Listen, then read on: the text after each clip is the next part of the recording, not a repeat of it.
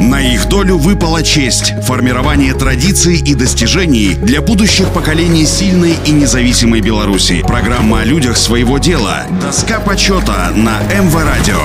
Всем доброго дня у микрофона Василий Данилов. Аркадий Адамович Бриш, ученый в области обороны промышленности, родился в Минске в семье учителя. Младший ребенок в семье, переболевший всеми увлечениями трех старших братьев. Ставил физические опыты, экспериментировал в химической лаборатории, изучал повадки птиц, занимался спортом. Мало кто знает, но Аркадий Адамович один из создателей первой в СССР атомной бомбы. Трудовую деятельность Аркадий Бриш начал в 1933 году электромонтером в вечерней школе Западной железной дороги в Минске. Затем окончил физико-математический факультет Белорусского государственного университета и стал работать научным сотрудником Института химии Академии наук БССР. В начале Великой Отечественной войны Аркадий Адамович входил в состав Минского подполья. С декабря 41 года стал разведчиком штаба партизанской бригады. Принимал участие в операции подпольной группы по спасению и сохранению сейфа с архивом Якуба Колоса. С именем Аркадия Бриша связано зарождение в СССР и превращение в крупное самостоятельное научно-техническое направление работ по созданию электрического и нейтронного инициирования ядерных зарядов. В 1948 году возглавил группу сотрудников, которая получила надежное значение скорости детонации, гарантирующее работоспособность атомного заряда. Были разработаны, испытаны и переданы в серийное производство многие образцы новых высокоэффективных ядерных боеприпасов с